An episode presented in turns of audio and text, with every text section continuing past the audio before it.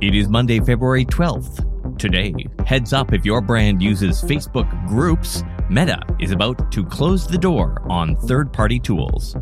Pinterest's numbers are up with concerns about their new Google deal.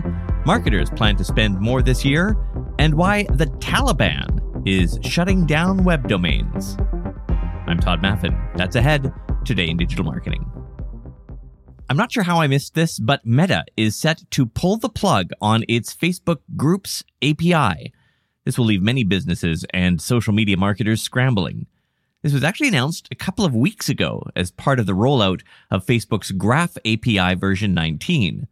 That API has been crucial for brands that use third party tools to schedule posts in Facebook groups, reply to comments, reply as private messages, and so on. Quoting TechCrunch, Quote, Meta explained that a major use case for the API was a feature that allowed developers to privately reply in Facebook groups. For example, a small business that wanted to send a single message to a person who posted on their Facebook group or who had commented in the group could be messaged through the API, unquote. Meta hinted that the newer API version would be able to handle some of this, but the details were pretty scarce.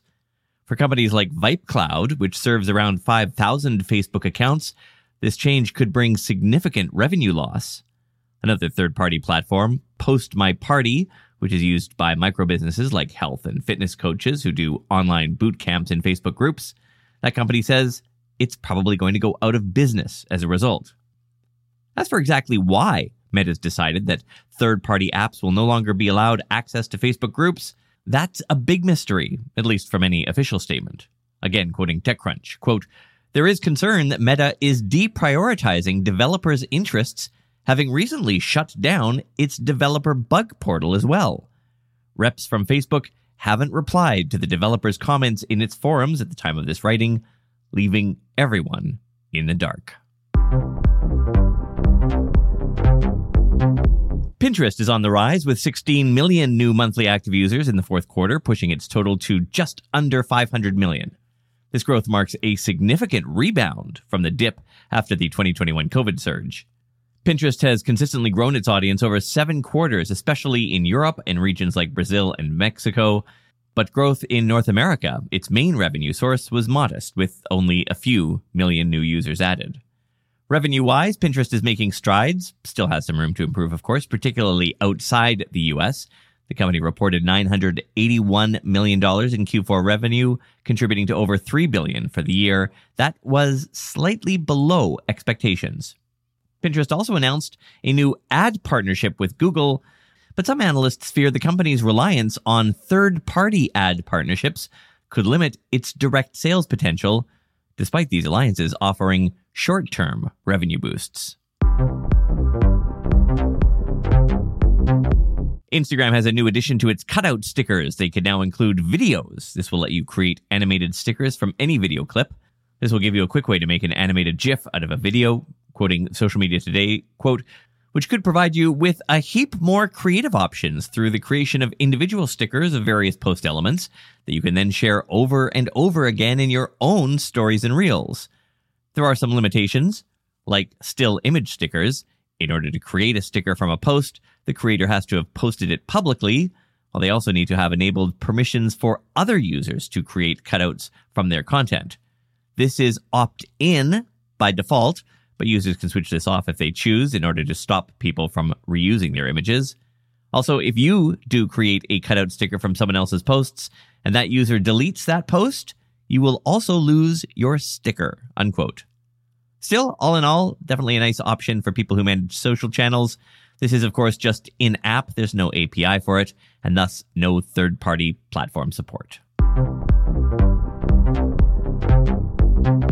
More than 70% of British marketing leaders say they're planning to spend more on their digital campaigns this year. Definitely welcome news for the Martech sector, which has seen four years of basically flatlined growth. The data comes from a study by the content agency No Brainer. Breaking down the specifics, here's how many said they plan to increase spend by 60% or more. In the top spot, AI spending. 64% say they'll boost spend there by as much as 60%. SEO was 62%. TV, radio, and podcasts, 59%, email marketing, 58%, though the rest were all over 50%. So it is a pretty broad group. As for those who said they'll be spending less this year compared to the last, only 14% of marketing decision makers said that.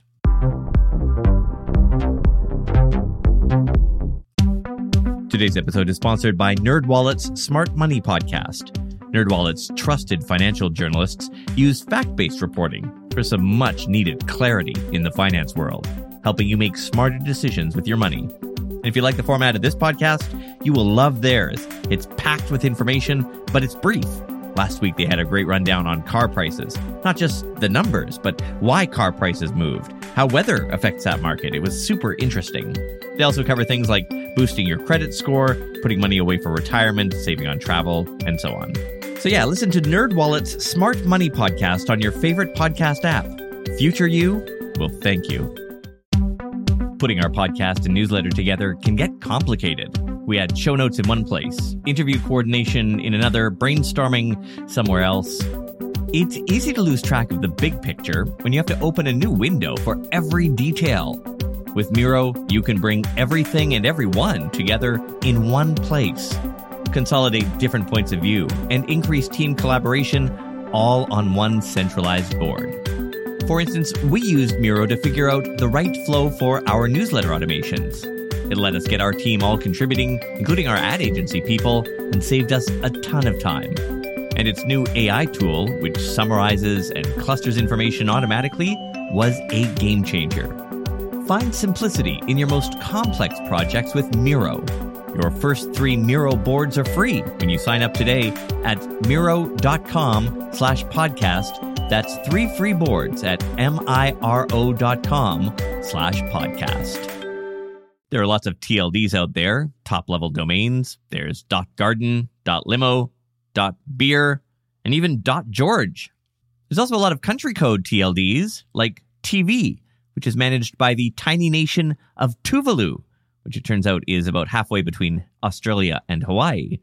That TV domain is so lucrative for the country, it's estimated to have provided the nation with one twelfth of its GDP. There's also .af, which many people have used as an abbreviation for as fuck, like happy.asfuck or queer.af. The .af domain is run by the government of Afghanistan. In other words, it's controlled by the Taliban, the Islamic fundamentalist political and military group known for enforcing strict interpretations of Sharia law. And, as you might imagine, queer as fuck does not meet their very narrow morality guidelines, so they're shutting the domain down. Queer.af used to be home to a Mastodon server. It wasn't just for Afghanistanis, people from all over the world used it. The domain was set to expire in two months, but the Taliban just closed access to it early. And while Mastodon's system does let you move your accounts and followers to a new system, that relies on the old system being still up for a while. Technically, the server is still running, but the Taliban has shut off its records in the master domains list, so no web browsers can find it. Anyway, all that to say, if your brand has been using a .af domain name for the lols, it might be time to pick up and move before the Taliban does it for you. Had a bunch of people upgrade to the premium version of this podcast over the weekend. Thank you so much. If you're new to this podcast, the premium version is just like this one, but it has no ads, better audio quality, story links in the show notes, audio chapters. It comes with access to more than 20 deep dive interviews with marketing scientists, my course on building a small agency, and a whole lot more. Just tap Go Premium in the show notes to sign up or go to todayindigital.com slash premium. I'm Tod Maffin. Thanks for listening. See you tomorrow. At Parker, our purpose is simple. We want to make the world a better place by working more efficiently, by using more sustainable practices, by developing better technologies. We keep moving forward. With each new idea, innovation, and partnership, we're one step closer to fulfilling our purpose every single day. To find out more, visit parker.com/purpose. Parker, engineering your success.